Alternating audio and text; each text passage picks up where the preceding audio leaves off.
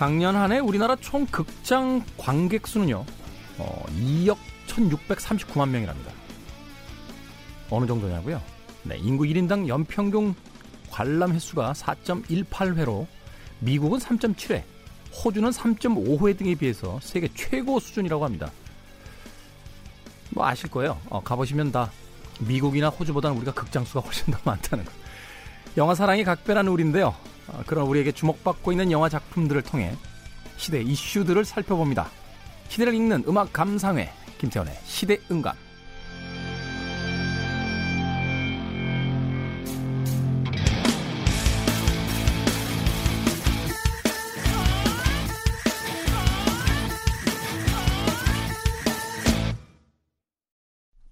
그래도 주말은 돌아온다. 그래도 주말은 온다. 네. 맨날 돌아온다라고. 네. 돌아오는 거죠. 네. 저희 공식 이제 슬로건은 온다니까. 네. 저희 홍수영 PD가 약간 미니멀리스트 같아요. 이렇게 군더더기 있는 걸 별로 안 좋아합니다. 네. 문장도 그렇고. 자, 김태현의 시대 음감 3부 시작했습니다. 토요일에는 1, 2부가 방송이 되고요. 일요일에는 3, 4부로 나누어서 방송을 합니다. 제가 토요일 밤에 3부에서 뵙겠습니다. 라고 하면 그 다음에 또 방송을 하는 줄 알고 계신 분들이 계신데 토요일에 1, 2부, 일요일에 3, 4부로 어, 찾아갑니다. 매주 주말에는 라디오로 들으시면 되고요. 평일에는 다시 듣기 팟캐스트로도 청취가 아, 가능합니다. 방송은 어, 2시 5분, 어, 10시 5분, 어, 오후죠. 오후 2시 5분, 어, 밤 10시 5분 이렇게 어, 토요일, 일요일 어, 각 두 번씩 예, 방송이 됩니다. 자, 2부에 이어서 영화로 보는 우리 시대 이야기 무비 유한 최강희 영화 평론가와 함께합니다.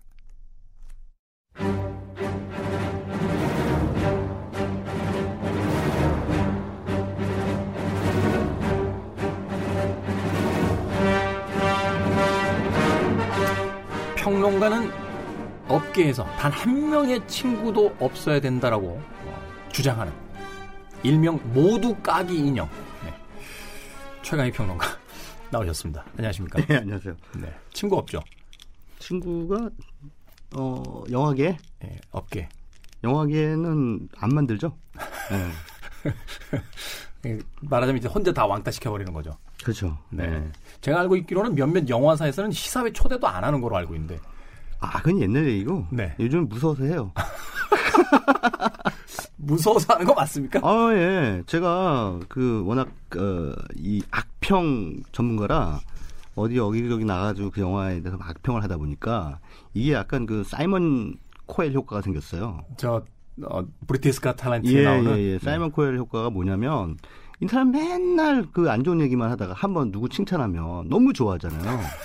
그 칭찬 받은 사람이 진짜 뭐 세상 모든 걸 가진 것처럼 좋아하잖아요. 네. 그래서 그 영화인들이 아무래도 우리 영화가 저 사람에 의해서 칭찬을 받는다면 뭔가 희소 가치가 생기는 거 아닌가. 네. 이런 기대를 가지고 있나 봐요. 그래가지고 제가 가면 오 하면서 약간 긴장한 표정으로 가장 좋은 자리를 줘요. 참네.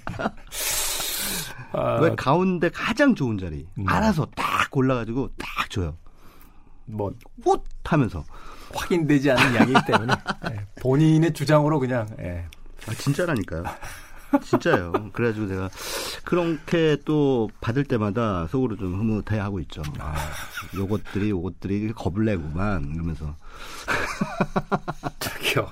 어, 특권을 없애야 된다고 그렇게 주장하시면서 본인에게 주어지는 그 특권에 대해서 굉장히 그 행복해하는 모습이 약간 좀 당황스럽습니다. 아, 뭐 제가 뭐 특권을 달라고 음. 한 것도 아니고. 저는 언젠가부터인지 음. 시사에 오라고 해서 가면 약간 사이드 쪽으로 자리가 빠지기 시작했어요. 음. 네. 그렇죠. 뭐저 인간 줘봤자 우리 영화에 도움될 게 하나도 없다. 그렇게 생각하니까 한편으로는 그런 생각도 하고 저 사람은 왜 왔지?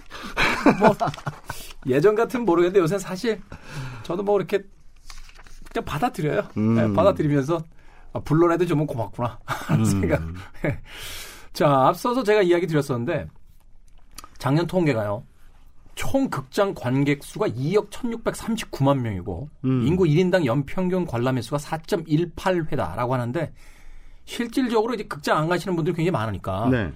1인당 거의 두 배 이상 영화를 본다. 보는 사람들은. 네. 그러면 거의 뭐 한두 달에 한 편씩은 꼬박꼬박 극장에 간다. 음. 어, 이런 이야기가 될 것 같은데 네. 우리나라처럼 이 ITTV가 IPTV가 발전해서 네. 발달해서 그 극, 집에서도 편하게 영화를 볼 수 있는 시대에 네. 어, 이 정도면 굉장히 많은 횟수 아닙니까? 그렇죠. 세계 1위예요. 세계 1위. 음. 연평균 관람 횟수는 어, 미국보다 많죠. 아. 예, 세계 1위. 그 영화 엄청나게 많이 보는 나라가 인도예요. 인도. 인도는 뭐 거의 국민 오락이잖아요. 예, 예. 근데 인도보다도 우리나라 사람들이 더 봐요. 어. 예. 그게 왜 그러냐면 그 싸서 그래요. 아 쌉니까? 극장 티켓이? 네, 아직 싸죠. 왜냐면 생각해 보세요. 저희 뭐 대학 시절에 옛날에 학교 다닐 때 지금으로부터 한 뭐 2, 30년 전 30년 예, 전쯤인데 예. 그때 아마 2,500원에서 3,000원 사이 아, 정도였어요. 아니에요, 아니에요. 그, 그 개봉관은 5천 원이었어요. 개봉관은. 개봉관이요? 예, 예, 예. 아닌데. 개봉관이 5천 원이었고 아, 조금 뭐 이를테면 조조 조조, 조조, 할인 조조. 뭐 하면은 한 3천 원 정도로 볼 수 있었던 그렇 예, 예. 아 2,500원이 고등학교 시절이었나 보요. 그 동네 극장. 그 동네 그러나요? 극장 그 동시상영관에만 다녔었구나. 제가 천호동의 아이들이었거든요. 천호동에 그때 개, 재개봉관이 한, 한 음. 일곱 개 정도 있었어요. 그래서 제가 음, 거의 매일 갔으니까 일주일이면 영화를 한 14편 봤는데 음. 그 중에 7편은 에로 영화였던 기억이 아, 그러면 옛날에 뭐 그 지하철 타고 저쪽 그 종로 삼가 같은 데 가서 네. 그 그때 당시에 뭐 거기 아주 큰 극장들이 많았잖아요. 거기 지금은 이제 단성사, 피카디리, 서울극장. 서울극장 있고 예, 예. 서울극장 지금도 있죠. 서울극장 지금도 있죠. 네네네. 그게 이제 이른바 종로 삼가 golden triangle이라고 그렇죠. 그러거든요. 거기 제일 많이 몰렸죠. 예, 예. 거기 영화 보러 이렇게 쫙 가면 왠지 막 가슴도 설레고 막 그랬잖아요. 사실 그때는 그 대학생들이 최고의 데이트가요. 네. 극장에서 영화 하나 보고 그 다음에 경양식집 가서 아, 돈가스 하나 먹으면 그렇죠. 최고의 최고. 그렇죠. 그랬는데 뭐 지금은 뭐 아시다시피 멀티플렉스가 보편화돼 있고 동네 네. 곳곳에 멀티플렉스가 있으니까 뭐 가까운 거리에 그냥 걸어갈 수 있는 그런 위치에 음. 극장들이 있으니까 일단 편하고 그렇죠. 그리고 이제 멀티플렉스에 가면 음 다양한 영화들을 또 골라서 볼 수도 있고 음. 뭐 그런 편의성 그리고 앞서 얘기했던 그 가격 경쟁력이요. 네. 다른 문화 상품에 비해서는 싸다는 거죠. 이를테면 우리가 그러네요. 뮤지컬 한 편을 보려고 해도 10만 원을 써야 돼요. 좋은 자리 예. 잡으려면 그렇게 줘야 돼. 그렇죠. R석이 한 10만 원 정도 하니까. 그렇죠. 어. 그러니까 연극도 요즘에 뭐 웬만한 거 한 3, 4만 원 하잖아요. 맞아요. 그 예, 정도 예. 하죠. 네. 그러니까 이게 영화가 가장 쉽게 접근할 수 있고 가장 싸게 데이트를 할 수 있는. 아, 그러네요. 사실은 이게 상영관 수가 많다라는 장점이 있기 때문에 가격이 그렇게 떨어질 수 있는 거예요. 이게 사실 네. 제작비나 이런 거로 봤을 땐 뮤지컬이나 연극에 비해서 이게 비교가 안 될 만큼 높은 금액들인데 네. 훨씬 우리가 저렴한 금액으로 그 이제 어 상품을 이제 볼 소비할 수 있는 네. 어, 그런 거네요. 그렇죠. 어. 그리고 영화라는 상품이 아주 특이한 상품이에요. 왜냐하면 제작 원가가 가격에 반영되지 않는 유일한 상품이에요. 그게 무슨 말입니까? 그러니까 일테면 아, 어느 정도의 가격을 들였느냐에 따라서 제작 그 판매가가 달라져야 되잖아요. 그렇죠. 예. 근데 천억짜리 영화나 10억짜리 영화나 똑같은 만 원이에요. 그러네요. 예, 예, 예. 어. 그러니까 뭐 소비자들 입장에서는 좋은 거죠. 그러니까 기왕이면 왜 극장 앞에서 일반적인 소비자들 같은 경우는 음. 네. 왠지 그 상품을 소비하던 버릇이 남아 있으니까 네, 네. 제작비가 많이 들어간 블록버스터 영화를 보는 게 음. 더 남는 장사인 남는 것 같고 장사죠. 예. 예술 영화처럼 저, 저 예산에 예. 그냥 등장인물이 몇몇 없고 로케이션 장소도 몇 개 없는 영화를 보기가 사실은 그렇게 어, 쉽게 선택되지 않는 그렇죠. 아, 그런 어떤 소비 패턴이 생기게 되는군요. 그럼요. 그렇게 해가지고 이제 영화들을 뭐 우리나라 사람들이 굉장히 많이 보는데 이게 뭐 그렇다고 해- 한국인들의 영화 사랑이 아 대단히 그 훌륭하다라고 또 치환해서 말씀드리기가 힘든 게 여기서 또 깝니까? 한국 관객들 영화만 보니까 이게 문제가 뭐냐면 그렇게 비싼 돈 들여가지고 만든 영화는 안전하게 가야 되잖아요. 그렇죠. 근데 안전하게 가는 방법이 뭡니까? 단순하게 만드는 거거든요. 보편적으로 많은 사람들의 입맛에 맞추는. 예, 그리고 단순하게 만들기 때문에 독해하기가 쉬워요. 아주 쉬워. 음. 그래서 그런 영화들에 이제 많이 노출이 되다 보면 약간씩 그 뭔가 감독이 어좀 이렇게 꽈놓는 이야기를 꽈서 관객들로 하여금 조금 생각할 거리를 주는 그런 영화들 되게 받아들이기 힘들어해요. 음. 낯설어하고. 음. 네, 그래서 이제 문화 편식 현상이 생겨버리는 거죠. 그럴 수 있겠네요. 예. 그래도 1년에 우리가 뭐 많이 본다고는 하지만 어, 천만 영화가 일- 요즘에 한 1년에 한 두 편씩 나오잖아요. 그렇죠. 네, 두편 천만- 이상씩 예, 나오고. 대부분의 국민들이 그냥 천만 영화 두 편 봐요. 그리고 끝. 아, 그 다른 영화 안 보는 거야. 그게 과연 좋은 현상이냐는 거죠. 그 현상에 대해서는 좀 한번 생각을 예. 해봐야겠네요. 자, 어찌됐건 2부에서는 이제 칸 영화제와 기생충의 어떤, 어, 이슈에서 벌어진 음. 일들을 이야기 나눠봤었는데, 3부에서는 이제 본격적으로 영화 기생충에 대한 이야기 네. 나눠보겠습니다. 보셨죠? 네, 봤죠, 당연히. 그 네. 이 영화, 그러니까 지난 2부에서는 어, 시대가 바라보는 기생충 이라고 우리가 이름을 지을 수 있다면, 네. 그러니까 이제 소위 말하는 언론의 문화 국수주의적 태도에 대해서 제가 비판을 했는데, 어, 이번에는 이제 기생충이라는 영화가 바라보는 이 시대가 네. 무엇인지에 대해서 이제 얘기를 한번 해볼까 합니다. 음. 이 기생충이라는 영화의 제목이 일단 특이하죠. 말 그대로 기생충입니다. 기생충. 예, 이 영화에 등장하는 송강호 씨 가족이 어떤 부잣집에 기생하면서 살아가는 사람들이에요. 네, 사실은 이 네. 영화의 제목만 알려졌을 때 우리는 음. 저 괴물처럼 무슨 네. 기생충들이 그 아, 공격하는 뭐 이런 이런 종류의 상상을 했었는데 네, 그러고 싶죠. 예, 뚜껑을 열었더니 아 그 이야기가 아니더라고요. 네, 네네. 그게 아니죠. 그래서 뭐 김태 씨도 보셨죠? 이 영화 저 아직 못 봤어요. 아, 아직 못 보셨구나. 네, 네. 아, 예. 이 영화는 어 뭐 한마디로 표현하면은 지금까지의 봉준호 감독의 모든 영화들이 다 집약돼 가지고 이 안에 하- 하나에 들어가 있다. 봉준호의 어떤 세계관 예, 집약돼서 세계관과 영화 세계까지. 음. 영화의 어떤 장르적인 틀 이런 것까지 다이 영화 하나에 들어가 있다. 그래서 음. 어, 이 영화를 보면서 야 봉준호라는 사람이 이 영화를 만들기 위해서 지금까지 그 많은 영화들을 찍어 왔구나. 말하자면 지금까지 각각의 어떤 실험들을 통해서 예. 완성된 그 그렇죠. 모든 것들을 이 작품 하나를 이제 완성하기 위한 네, 말하자면 습작들이었구나. 그렇죠. 어. 그러니까 뭐 살인의 추억이나 그 앞서 플란다스에게 같은 영화가 서론에 해당하고 그다음에 괴물이라는 영화와 설국열차가 본론에 해당한다면 마도까지 네. 옥자는 빼겠습니다. 저는 그 영화는 별로 안 좋게 봐가지고. 네. 어, 이 영화는 이제 결론부에 해당하는 꼭 옥지 얘기를 했어야 해요. 그런 얘기를 굳이 건드리고 가지 않으면 입이 간지러워요. 저 이상하게 성격이. 기생충으로 갑시다. 예, 예. 그래서 이제 그, 어, 이 기생충이라는 영화는 아무튼 그 봉준호 영화의 어떤 집약적 그 결정체다. 음. 아, 이렇게 이제 말씀드릴 수가 있는데 일단 뭐 스포일러가 되지 않는 선에서 간단하게 줄거리를 말씀을 드릴게요. 어, 기택이라고 하는 사람이 이제 주인공인데 네. 그 송강호 씨죠. 백수예요, 백수. 백수. 전업 백수. 어, 예. 전업 백수. 예, 예.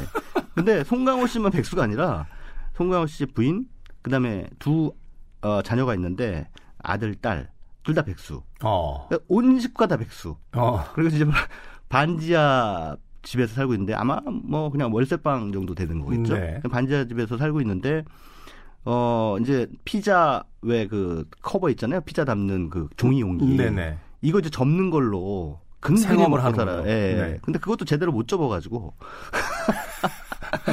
뭐 complain 들어오고 네. 돈도 제대로 못 주겠다 막 음. 이러니까 이제 이런 상황에서 이제 그 장남이 이제 친구가 음, 꽤 잘 사는 집 친구가 한 명 있어요. 근데 그 친구가 어느 날 찾아오죠. 찾아와가지고 둘이 같이 이제 편의점 앞에서 술 한잔 하면서 그 친구가 야 내가 과외하던 집이 있는데 그거 너한테 인수인계해줄게 어. 이렇게 이제 얘기를 합니다. 근데 문제는 뭐냐면 과외를 하려면 이게 학벌이 따라줘야 되잖아요. 그렇죠. 과외할 때 제일 먼저 기준이 그거 아닌가요? 예, 그 선생님이 예, 예. 얼마나 공부를 잘해서 어디 대학에 갔느냐. 이른바 명문대 네. 출신이어야 또 그 몸값이 올라가는 거 아니겠습니까? 근데 이 친구는 원래 과외를 하던 친구는 명문대 출신이에요. 음. 근데 이, 얘가 이제 저기를 가요. 그, 그 어학연수. 그러니까 음. 교환학생으로 이제 외국에 나가게 돼서 그 자기 친구한테 이제 주는 거죠. 네. 그러니까 야나너 대학도 안 다니는데 어떻게 해? 그랬더니 야 그거 좀 대충 뭐 얼버무리면 되지. 어. 속이라는 얘기죠. 어, 그렇죠. 학벌을. 근데 네. 너 어차피 어? 제수 삼수 사수까지 한다고 했는데 고등학교 과제는 과제 예. 정도는 네가 좀 알지 않냐? 영어 영어 영어가인데 너그 제수 삼수 사수까지 하는데 영어 정도는 충분히 가르칠 음. 수 있지 않겠냐. 다만 학벌이 중요하니까 학벌만 어떻게 좀 해봐라. 음. 그렇게 해서 이제 그 동생이 여동생이 또 박소담이라는 배우 알죠? 그 네네. 예전에 검은 사제들에 나왔던. 그 CF도 많이 찍으시고. 네. 박소담이라는 배우가 이제 여동생인데 여동생이 아 또 이 조이이 사문서 조작에 아주 달인이에요. 패밀리 비즈니스군요. 예. 예. 네. 그래가지고 이 여동생이 PC방에 가가지고, 아, 그, 연세대학교 네. 증명서를 위조를 합니다. 네. 기가 막히게 위조를 해요. 네. 그래서 이제 딱 갖다 주니까, 아, 그, 소- 송강호 씨가, 그러니까 아버지죠? 아버지가 매우 기특해 하면서 그 아들과 딸을, 네. 야, 너는 서울대학교에 어? 문서 위조과가 있으면 너는 수석 합격해주겠다. 이러면서 참으로 어? 기특하다. 이러면서 이제 결국은 이제 그 아들이 먼저 그 집에 위장 취업을 하게 되는 거죠. 음. 그게 바로 이제 이성균 조여정 씨 부부가 있는 집이에요. 부잣집이군요. 암총 부잣집이에요. 왜냐하면 이성균 씨가 어, IT 기업 아주 굉장히 유명한 IT 기업 오너입니다. 어. 그래서 집도 부자고 굉장히 그, 그 유, 아주 유명한 그런 분인데 거기에는 이제 조효정 씨랑 같이 살고 있는데 거기에도 이제 다 자녀가 둘이 있어요. 고등학교 여고생 한 명, 그 다음에 이제 초등학생 한 명. 근데 거기서 이제 이 아들이 들어가서 과외를 시작합니다. 그 여고생 음. 대상으로 과외를 시작하면서 이제 계속 꼬리를 치는 거예요. 하나씩 씩 그러다가 뭐냐면 아 이 초등학생 제가 이제 미술을 그리는데 네. 이렇게 뭐 그림을 막 그리는데 애가 좀그 뭔가 천재기가 있는 것 같다 엄마가 어. 이렇게 얘기를 하니까 아 그러면은 그런 분야에서는 좀 아주 특출나게 재능을 바- 발굴해낼 수 있는 사람이 저 알고 있는 사람이 한 명 있는데 음. 제 친구의 사촌 동생인데요 한번 소개시켜드려 볼까요? 그래도 자기 동생을 소개시켜줘. 사문서 위조의 달인을. 예, 예. 그래서 제시카라는 이름으로 이제 동생이 와가지고 미술 이제 과외를 또 합니다. 네. 이래서 두 명만 취직하면 되는데 또 꼬리를 물어서 꼬리를 물고 해가지고 결국은 이제 온 집안 식구가 전부 그 집안에 취직을 하는. 근데 이제 서로가 서- 가족 관계라는 걸 밝히면 안 돼, 밝혀지면 안 되잖아요. 그러면 이제 어떻게 되겠습니까? 이 영화의 위기는 언제 찾아오겠습니까? 이들이 가족임이 밝혀질 지도 모르는 그런 상황이 오겠죠. 거기서 이제 쉽게 얘기해서 스릴러적인 요소와 블랙 코미디적인 맞아요, 요소가 맞아요. 생기는군요. 예, 예. 거기서 이제 그, 이 영화의 그 핵심 절정 이제 그 하이라이트 장면이 나오는 거죠. 네. 음, 그런 이제 차원으로 이제 얘기가 이제 진행이 돼요. 그래서 사실 이 영화의 그 얘기는 요약해서 말씀드리면 송강호 씨 집안, 그러니까 아주 가난한 집이죠. 가난한 집 과 그다음에 이성균 씨 집, 진짜 아무것도 부족한 게 없는 음. 넉넉하고 여유로운 집.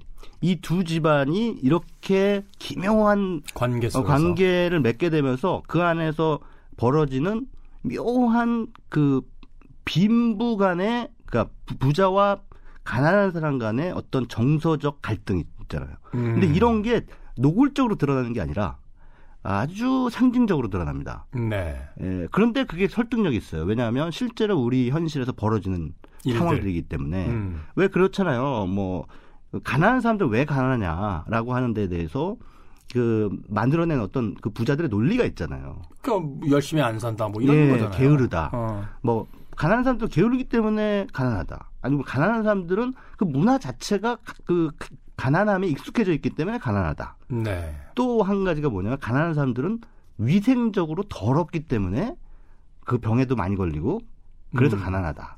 뭐 이런 식으로 이제 다양한 논리들이 이제 개발이 되어 왔거든요. 그렇죠. 예, 그게 실제로 우리 사회에 또 통용되고 있는 거고. 신자본주의 시대에 예, 예. 신자유주의 시대에 네, 예. 뭐 신자본주의일 수도 있겠네요. 네, 네, 뭐 바로 그런 논리를 가지고 네. 빈부격차라든지 이런 걸 정당화시키잖아요. 예, 네. 그렇죠. 그런데 이제 이 영화는 이제 그- 지금 방금 말씀드린 이러한 그 이 사회의 살풍경에 대한 문제 의식을 뭔가 노골적, 지나치게 노골적으로 이렇게 드러내는 게 아니라 어, 굉장히 현실적으로 보여준다는 거예요. 음. 아 무슨 얘기냐면 예, 실제로 그 그러한 이데올로기가 가난한 사람들에게도 침투하게 되면 가난한 사람들이 부자들을 진정으로 존경하게 되거든요. 음. 아 저 사람들 은 정말 훌륭하다. 아, 예, 아 부자로 사는 데는 다 이유가 있다. 음. 이제 이런 그 생각들을 내면 말하면 이제 사회적으로 이제 굴복시키는 거죠. 굴복내는 거죠. 네, 그러니까 네, 네. 그래서 실제로 영화 속에서 이다 속여가지고 들어가게 되는데 야 쟤네들 정말 우- 그냥 별 볼일 없는 애들이구나라고 하면서 이 송강호 씨 그 가족이 이성균 씨 가족을 속으로 막 조롱할 것 같죠. 근데 안 그래요. 아 정말 사람들이 착하다. 어. 아 참 잘 속아 이러면서 거기서 블랙 코미디가 발생하는군요. 예, 맞아요. 예. 그러다가 이제 결국은 파국으로 치닫게 되는 영화이기 때문에 당연히 파국이 뭐올 하이라이트가 수밖에 없는. 하이라이트가 올 네. 수밖에 없는데 거기서 이제 많은 메시지들을 이제 관객들에게 줍니다. 음. 이 어, 빈부 갈등의 골이 깊어진 이 사회에서 어, 진짜 인간성을 훼손하는 것이 무엇인가. 음. 근데 봉준호 감독은 어, 이렇게 설명을 했어요. 이 영화는 계급 간의 갈등에 대한 영화임과 동시에 그렇게 볼 수도 있겠지만 기본적으로는 인간에 대한 예의에 대한 영화다. 아. 예. 그 공지영 씨 책의 제목이 떠오르네요. 인간에 네. 대한 예의라고 했던. 예. 음, 음, 그렇죠. 어, 뭔가 어떤 이 사회가 우리가 서로가 서로에게 예의를 갖추지 못하게 만드는 그런 측면이 있잖아요. 음. 그렇죠. 어떤 경제적인 문제라든가 뭐 잘 아시다시피 뭐 한진그룹 사태에서 보다시피 네. 그런 아예 예의를 까먹어 버리게 만드는 그런 음. 상황들이 벌어지는데 에, 그 과연 누가 그럼 이렇게 조종을 하고 있는 음. 건가라고 하는 어, 문제 제기를 이제 관객들한테 툭 던지는 거죠. 마침 설국열차의 주제의식하고 좀 연장선에 있는 것 같아요. 사실은 그 봉준호 감독의 과거 작품들을 다 보면 네. 그런 징후들이 있죠. 뭐 살인의 추억에서도 그 무기력한 공권력에 네. 대한 어떤 이야기라든지 그리고 설국열차도 결국 그 어, 봉준호 감독의 페르소나인 송강호 씨가 그 네. 마지막 장면에 가서 그 얘기 하잖아요. 나는 앞칸에는 관심이 없고 이 옆문을 뚫고 나가버리고 싶다. 음. 길- 결국 이야기하자면 자본주의 시스템에서 위로 올라가려고 해봐야 결국 사람만 바뀐 거지. 음. 이 시스템 전체를 전복시키지 않으면 해법이 없다라고 이야기하는 거를 그 송강호 씨 대사로서 이렇게 전달하는 장면에서 그렇죠. 네. 굉장한 어떤 충격 같은 걸 받았던 적이 있는데 네.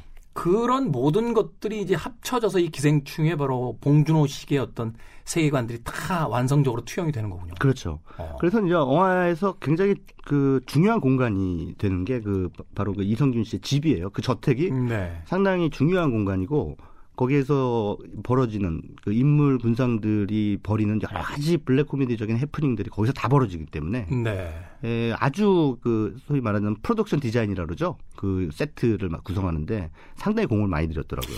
그 저는 영화는 못 봤습니다만 네. 그 몇몇 평론가들이 그 진정한 김기영 감독의 이제 적자다라고 네. 이야기를 하는데 그뭐 기념비적인 작품 한여라는 작품에서 음. 소위 이야기하는 2층과 1층으로 이어지는 그 상승과 하강의 그 계단을 네. 통해서 신분을 보여주는 네, 뭐 이런 씬들이 굉장히 많이 등장을 한다는 얘기를 들었거든요. 그렇죠. 어 뭐 수직이나 수평으로 이제 카메라가 이동하는 방식이나 뭐 이런 것들은 그렇습니다. 그다음 음. 2층, 1층, 또 지하층 까지 음. 그 공간을 아주 세밀하게 구획을 해가지고 거기서 이제 카메라가 아주 뭐 정밀하게 이동을 하면서 네. 그 형식적으로 영화의 주제 의식을 딱 실어 나르고 있죠. 음. 그래서 영화 속에서 이제 두 가지 대사가 나오는데 이게 그 영화를 아직 안 보신 분들에게는 이쪽에 참고가 될 수 있으니까 네.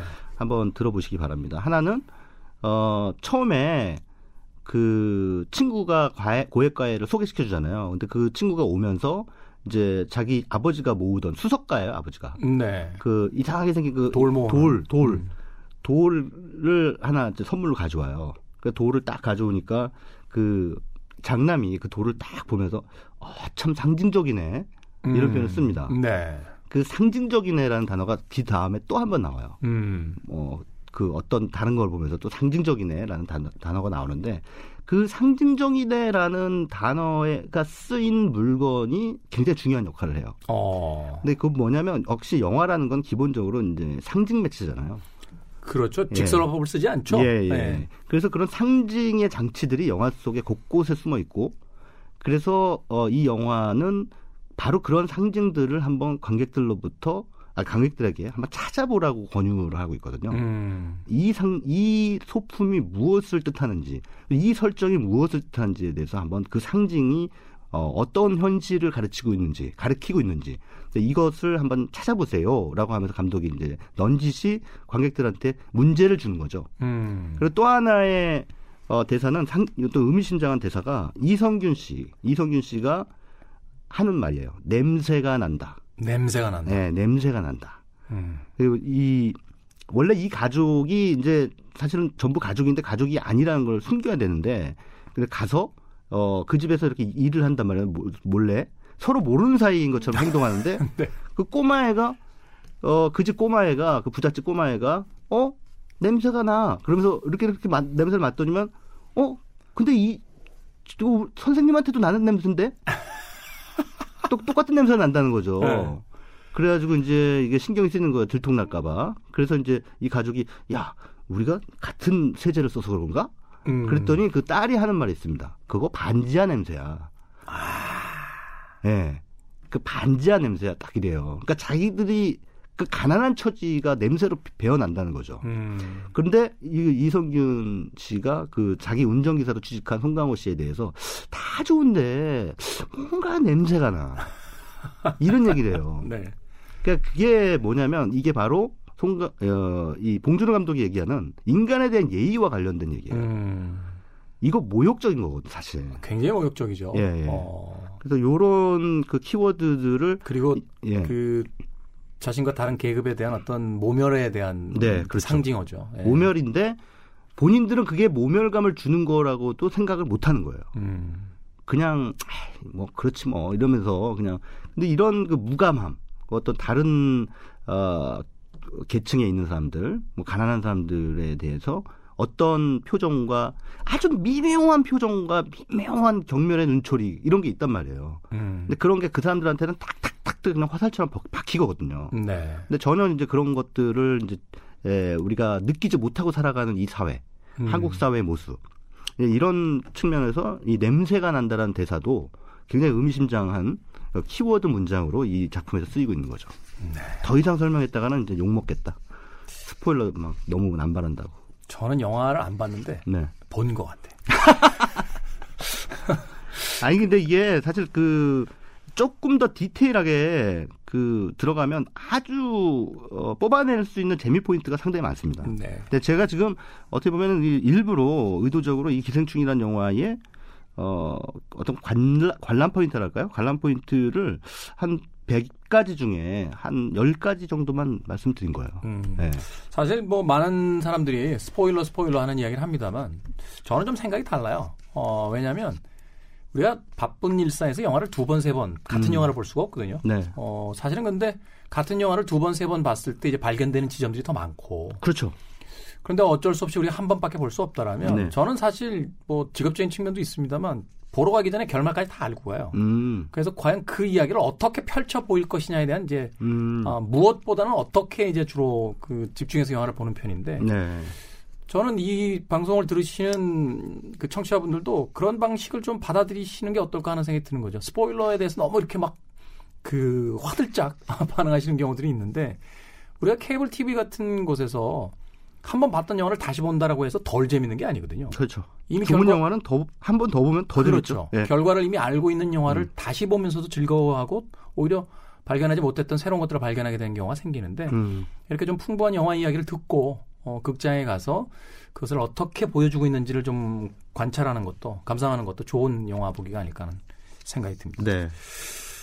냄새가 납니다. 아, 이 영화에서 어, 무엇인가 우리 시대에 에, 좀 의미 있을 만한 영화로서 어, 분명히 잘 에, 매김할 것 같다 하는 냄새가 최강희 평론가의 이야기를 통해서 전달이 됐습니다. 감사합니다. 뭐 끝내요? 가야죠 다 이제? 이제 가 아 예. 오면 갈 생각 안 해요.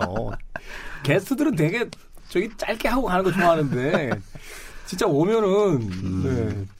네. 저뭐 되게 편해하세요 이 스튜디오를. 아니 네. 그게 아니라 갈 데도 음. 없어서.